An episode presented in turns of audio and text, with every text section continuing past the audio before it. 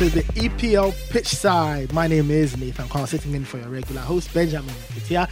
Now, this podcast is powered by Citi FM and Citi Sports, and this is your go to hub for English Premier League analysis, transfer stories, data and stats, and everything in between. You can find this podcast on Apple Podcasts, Spotify, and wherever you get your podcasts. On today's episode, can Manchester United turn the corner after a dramatic Brentford victory from over the weekend? We also ask Are Arsenal now ready for the Premier League title after they beat Manchester City at the Emirates? And finally, should Mohamed Kudus get a start in the Premier League for West Ham United? Let me welcome my guests for today. First is Edwin Kwakofi and Yaw Adjei-Mintah. Guys, how are we doing? I'm doing well. Really good. Good to be here. Doing well. Yeah, it feels odd to be on this side of the microphone. Yeah. it has to be done.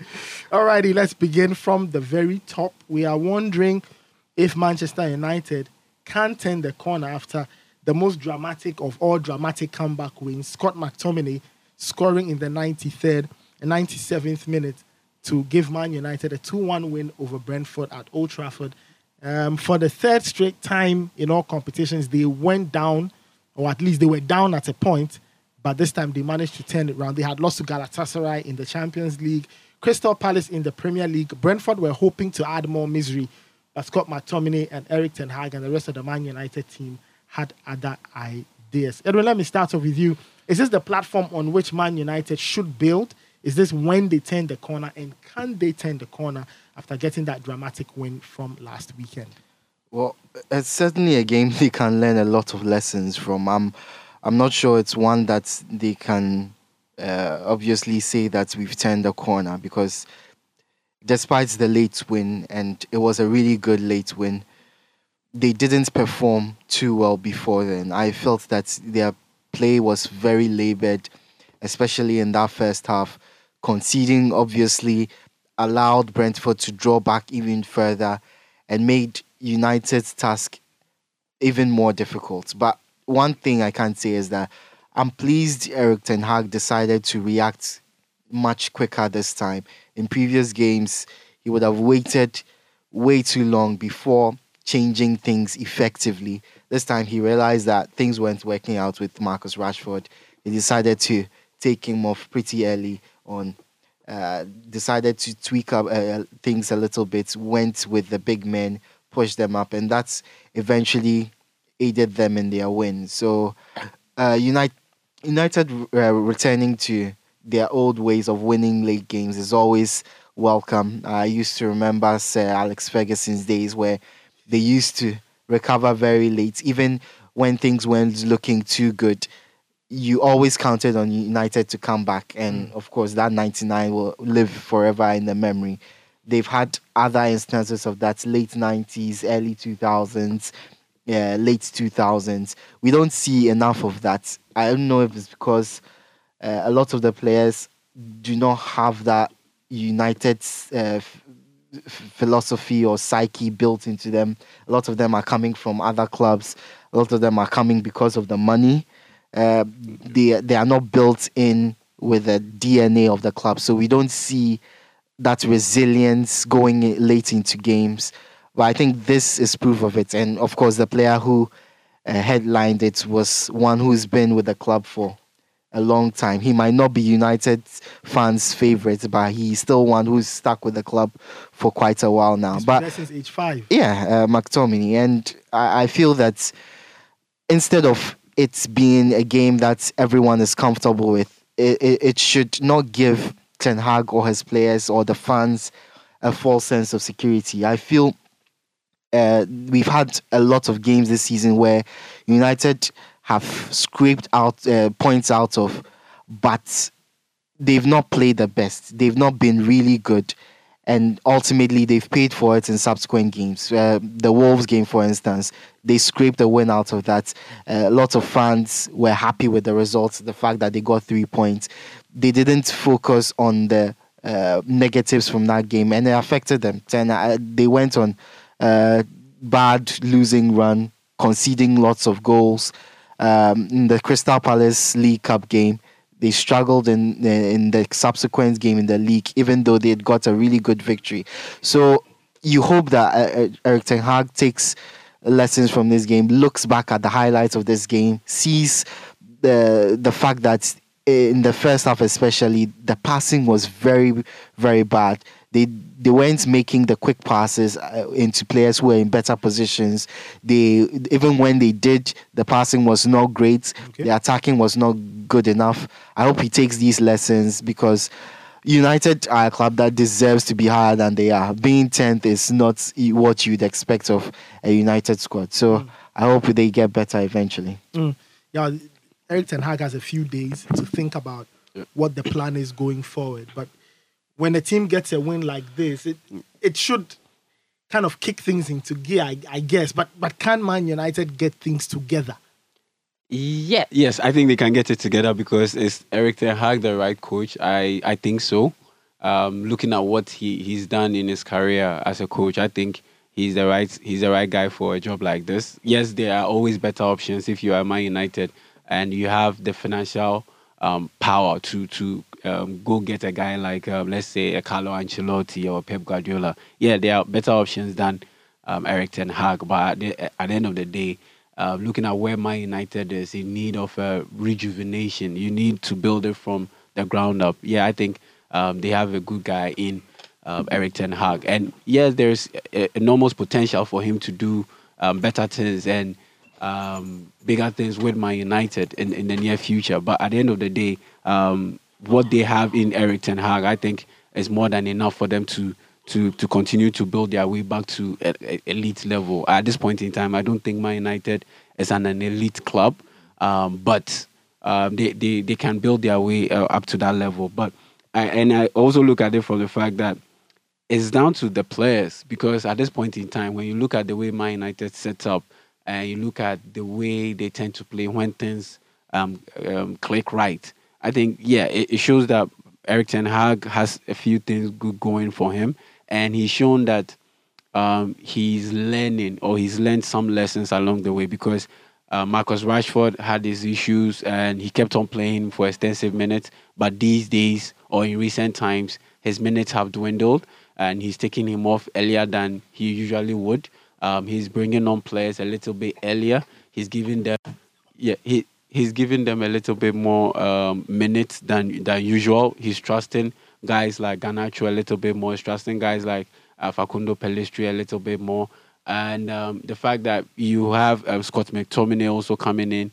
Yeah, back in the day, um, despite the fact that you have Scott McTominay coming on and bringing on that height advantage, still, Erik Ten Hag would, would opt um, uh, not to bring him on. And so this time around, he he's showing a little bit of uh, more confidence in his French players. Uh, and that for me tells me that yeah, this guy is is good enough for the job, but it is down to the players. He called on the players. Normally, when you have such a dramatic win, you wouldn't want to call out your players or you wouldn't want to be uh, critical of your players' performance. You would you would think that okay, let's let's ride this wave, and when we return from the international break, then you can you can kick in with the criticisms. But even after um, that dramatic win, he kept he he he he lashed out a little bit at his players that they weren't information when they considered a goal, they gift, gifted the ball away, and on top of that, it is the responsibility of the players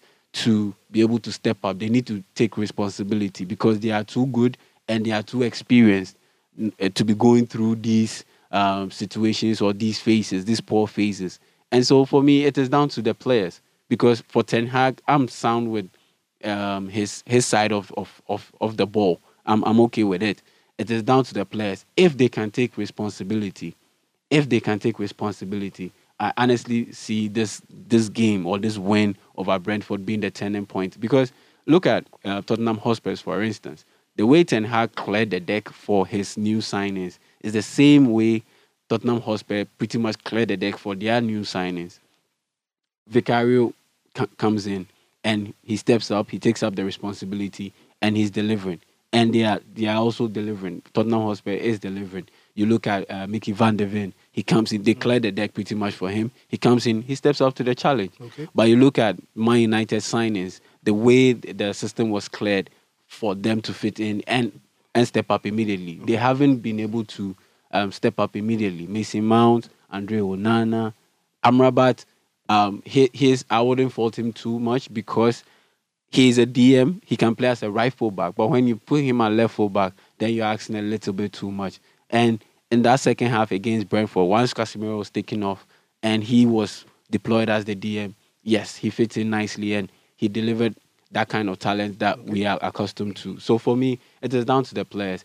If the players can step up to the plate, I think Man United can turn it around, knowing very well that um, Erik Ten Hag is a good coach, and this time around he's shown um, me enough that he's he's learning from uh, from his experiences, bad experiences in the past, and he's picking up a few lessons by making adjustments, making changes a little bit earlier, and that's what you need.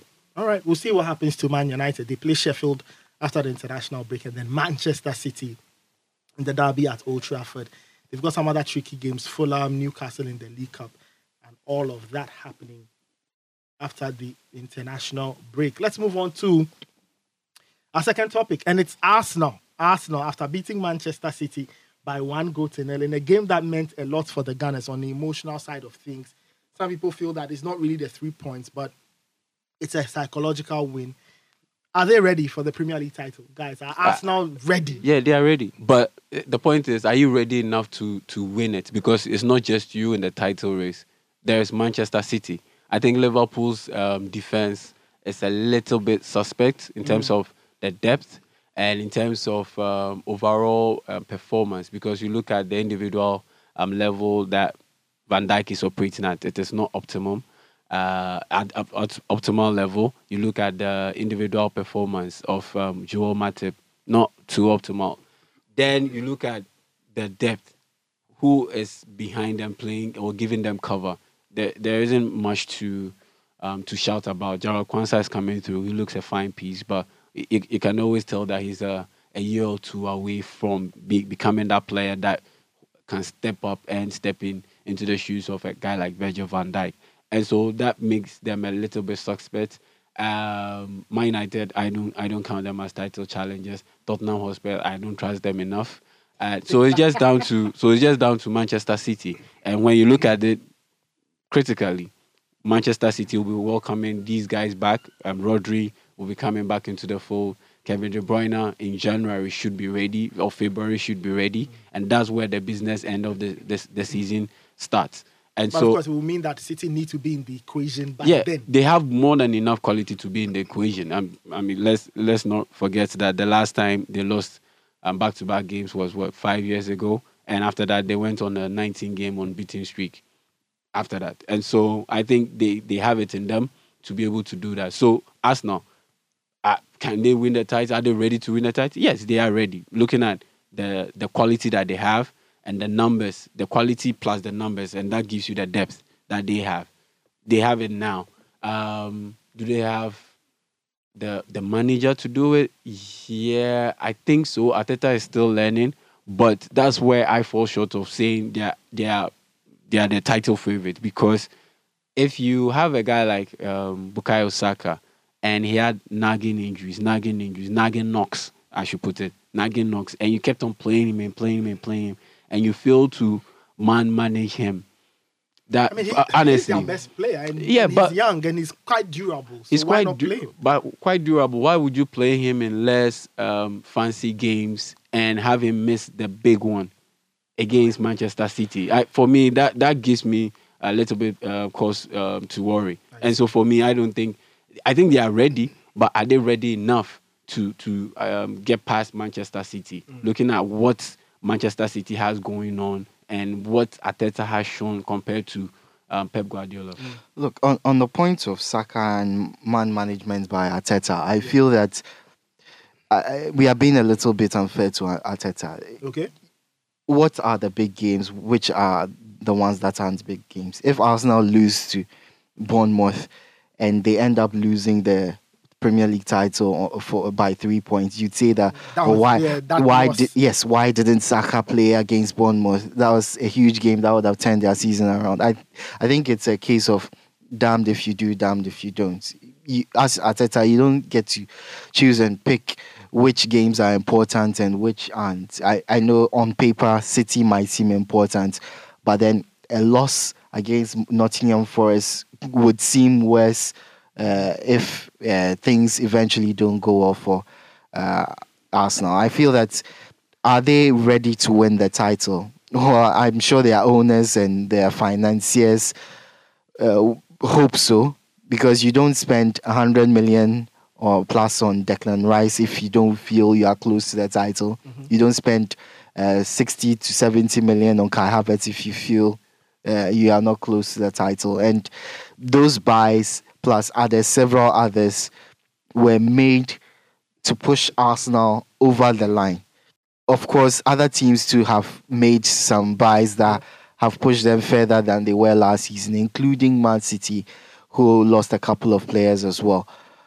I I think if you look at their performance against City, you can tell that this is an Arsenal side that has grown. Mm. They knew City were going to come into the game a game with a game plan. They knew they hadn't beaten Pep Guardiola under Arteta's management. So it was not a case about going gang ho, trying to score the goals. Or it's not. It wasn't a case about find, uh, defending deep and allowing City to dominate the game. There were points in the game where Arsenal sat back and allowed City to have the ball. There were points in the game where Arsenal uh, decided to attack and keep City at bay, dominate the midfield. There were points in the game where they weren't looking to move forward immediately. They weren't defending deep either. They were content keeping the ball, trying to draw Man City players out. And I think it's this growth in mentality from not just the players, but Arteta as well in these sorts of games that will decide whether they are ready for the title. Um, so far this season, they are still unbeaten in games where they've been tested. Their mentality has been tested. They've come uh, strong. In games where you felt that they might be a little shaky, where you felt that uh, they might they might slip up, drop points they still kept their composure and managed to get either three points or even the one point. And you can say that about the Spurs game, about the Fulham game. They still managed to get some points out of that. In this game, I personally didn't feel that they would beat Man City, especially after Saka uh, was left out of the game due to injury. But the confidence they must have now after beating the best side in the world at the moment without their best player. That does a lot to the players, it does a lot for the manager. And it should push them on to know that this is a good squad with or without Saka, with or without Jesus, with or without um, uh, Odegaard. That's any team in the land. They can't face them, match them boot for boot, and even beat them. After this result against Man City, I don't see them being afraid of any other side in the Premier League. And that's what you need as a title uh, winning team. You need that confidence, that belief that you are better than every single team. If you are to win the Premier League, it means you are the best side in the in the land. And uh, too many times in recent years, I felt that Arsenal felt inferior to teams like Liverpool, to teams like Manchester United, and of course Man City beating Man City. I know it's probably too early in the season, but the confidence, the confidence boost you get from that is immense and it's immeasurable. So all they need to do is keep this up. Consistency for the big games. Away from home is very important. They got a good result at home. How do they do away from home at the Etihad? How do they do uh, at Old Trafford? Even at Stamford Bridge? How do they do in these games? Because I think those are the games that will really matter for Arsenal in this title run. Mm. We'll see how the Gunners will fare after the international break. They have some very interesting games um, on their hands that they need to handle. They have to travel to Chelsea after the international break, and then in the league, they will take on Sheffield United. Then they play Newcastle, and then they play um, Burnley and Brentford. All of these games spread between after the international break and the end of November. You're still listening to the EPL Pitchside podcast here on Citi FM, proudly brought to you by Citi FM and the Citi Sports Desk. My name is Nathan Quao. I'm sitting in for Benjamin Nketia, Yaw Adjei-Mintah, and Edwin Kwakofi are my wingmen for today. This is the EPL Pitchside podcast. on Citi 97.3 FM. And remember that you can find it on all your podcast feeds, wherever it is you get your podcast. We'll take a very quick break. When we come back, we head to East London to find out what exactly is happening to Mohamed Kudus at West Ham. Welcome back to the EPL Pitchside podcast here on Citi 97.3 FM. My name is Nathan Quao, Edwin Kwakofi, and Yaw Adjei-Mintah are my wingmen. Let's get to East London. And for the first time in the Premier League, Mohamed Kudus got his goal for West Ham as they drew 2 2 with Newcastle United. He had already scored in the Europa League. He came off the bench when Newcastle were leading West Ham by two goals to one, and he managed to score a good goal, sending the stadium into a frenzy and the Ghanaians who were there, Stonebwoy was the biggest one who was so, so happy with his very good friend Mohamed Kudus getting a goal. But after that, the question that everybody started asking themselves, and even some West Ham fans were asking themselves, whether or not it was time for Mohamed Kudus to get a Premier League start. Edwin, where do you stand on this one? Uh, well, before then, we had a couple of representatives in the stadium as well, and we saw that they enjoyed themselves, especially after that Kudus goal. Um, whether Kudus should start. I I am of the opinion that David Moyes is managing his minutes brilliantly. Introducing someone too quickly, uh, too soon in a league like the Premier League, where the demands are greater than in any other league, might be terrible for someone uh, like Kudus, a young player like Kudus who's trying to find his name. Of course, he had a reputation at Ajax uh, had a reputation in the European competitions, in the Champions League, in the Europa League, as a player who scored goals, who created goals, who was one that could definitely become a star at one of the biggest clubs in the world. I, I feel he's a club. He's at a club that is of the appropriate uh, size at, at, this time. I feel being at a huge club, maybe a Chelsea, a Man City, a United, as some people have suggested, might not be the best for his career at this stage. At this West Ham team, he gets to uh, be the, become the main man.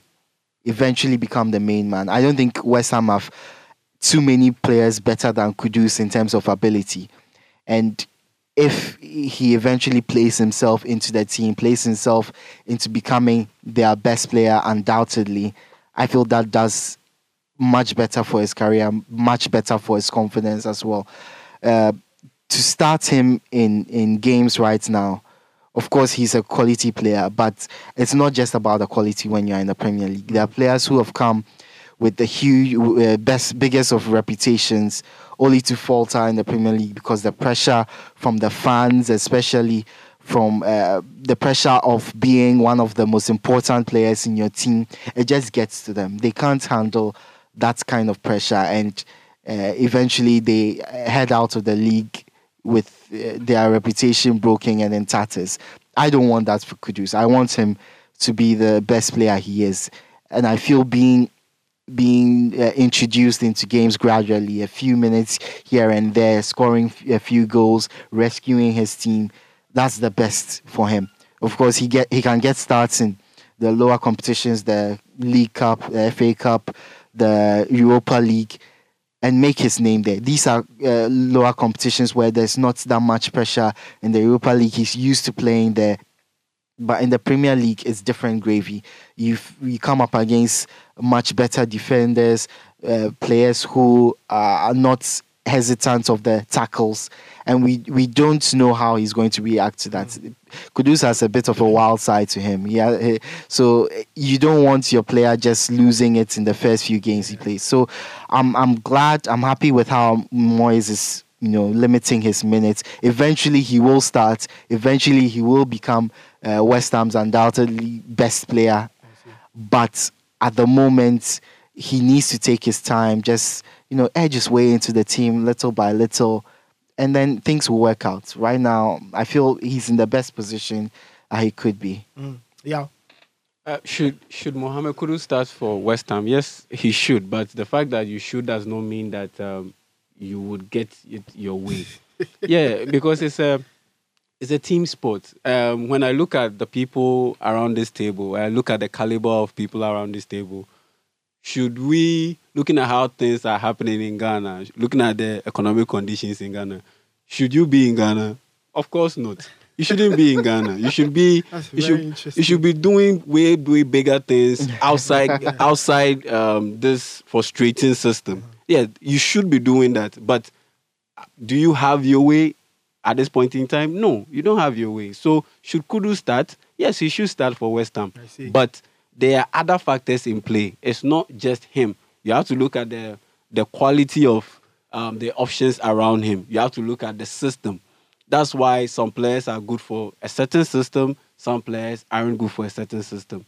You might be uh, of a certain caliber of um, of a player, but if you if you come at a certain point in time in a generation, you might be ahead of your time or you might be a little bit later than your time. Mm-hmm. That's why you have your classic number 10s being practically phased out of football as we know it Yeah. because now it is more of systematic style than fluidity, flair, all natural instinct and ability to play football. So if you are a Mesut Ozil, you are you you've come a little bit too late because at this point in time, those kind of players are being shoved out of the door. So should they play? Should he play? Yes, he should start for West Ham. But at the end of the day, you look at where does Kudus fit in this team? He fits in as a as an attacking midfielder, mm-hmm. a guy who can play behind the striker, mm-hmm. a guy who can play on the left side as an inside forward. He can play on the right side as an inverted inside forward. But Jarrod Bowen is in the form of his life. He signed a seven-year extension. Exactly. Ham, so- Paqueta is in the form of his life. If this was last season's version of Paqueta, then oh yeah, Kudu should start ahead of him, and I'm pretty sure he would have been starting ahead of him. But this time around, Paqueta is playing better than he was he did last season, mm-hmm. and so there's there's a, a bit of a headache there. Now they brought in Edson Alvarez and they brought in James Ward-Prowse. So what that means is David Moyes can decide to play Edson Alvarez and Tomas Soucek as the two holding midfielders and play James Ward-Prowse a little bit upfield behind the striker. And he excels in that role too. So where is the room for Mohamed Kudus? Because Michail Antonio will start.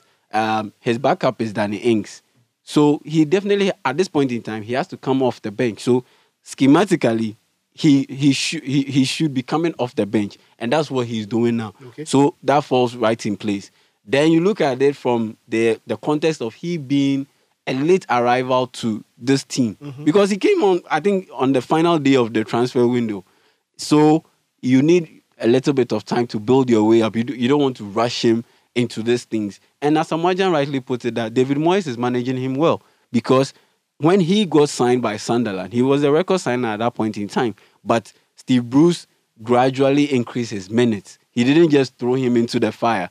And Asamoah Gyan coming into um, Sunderland had accomplished more than Kudus in terms of experience. Because if you go to the World Cup and you go miss that penalty and you still get back out there, take the first penalty attempt in the penalty shootout, then it means you've gone through a lot, way more than Kudus has at this point in his in his career. Mm. And even he had to be introduced gradually.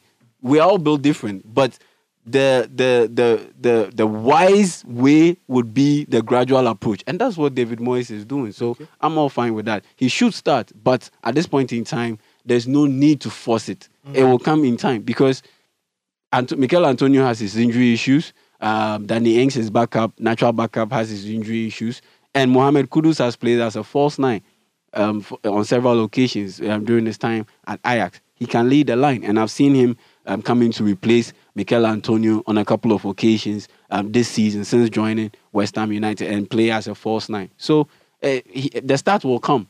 The start will naturally come at the end of the day. So I'm not too bothered if he, he starts now he doesn't start at this point in time. All right, West Ham. We'll see um, how many minutes Kudus will get when the international break is over.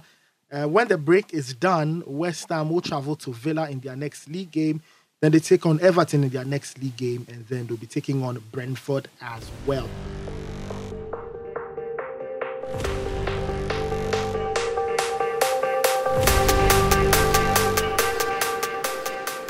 And that's how we wrap it up um, for today on our EPL Pitchside podcast. You can find this podcast on Apple Podcast, Spotify, and wherever you get your podcast feed. Let me say big thank you to Yaw Adjei-Mintah and Edu Kwakofi. Guys, thank you so, so much for You're doing welcome. this with me. Pleasure being here. And thank you out there for listening. We appreciate the fact that you took time out to listen to the EPL Pitchside podcast here on Citi 97.3 FM. My name is Nathan Quao. I sat in for your regular host, Benjamin Nketia. We'll catch you next week with another exciting episode of the show. Until then, take care of yourself and stay safe.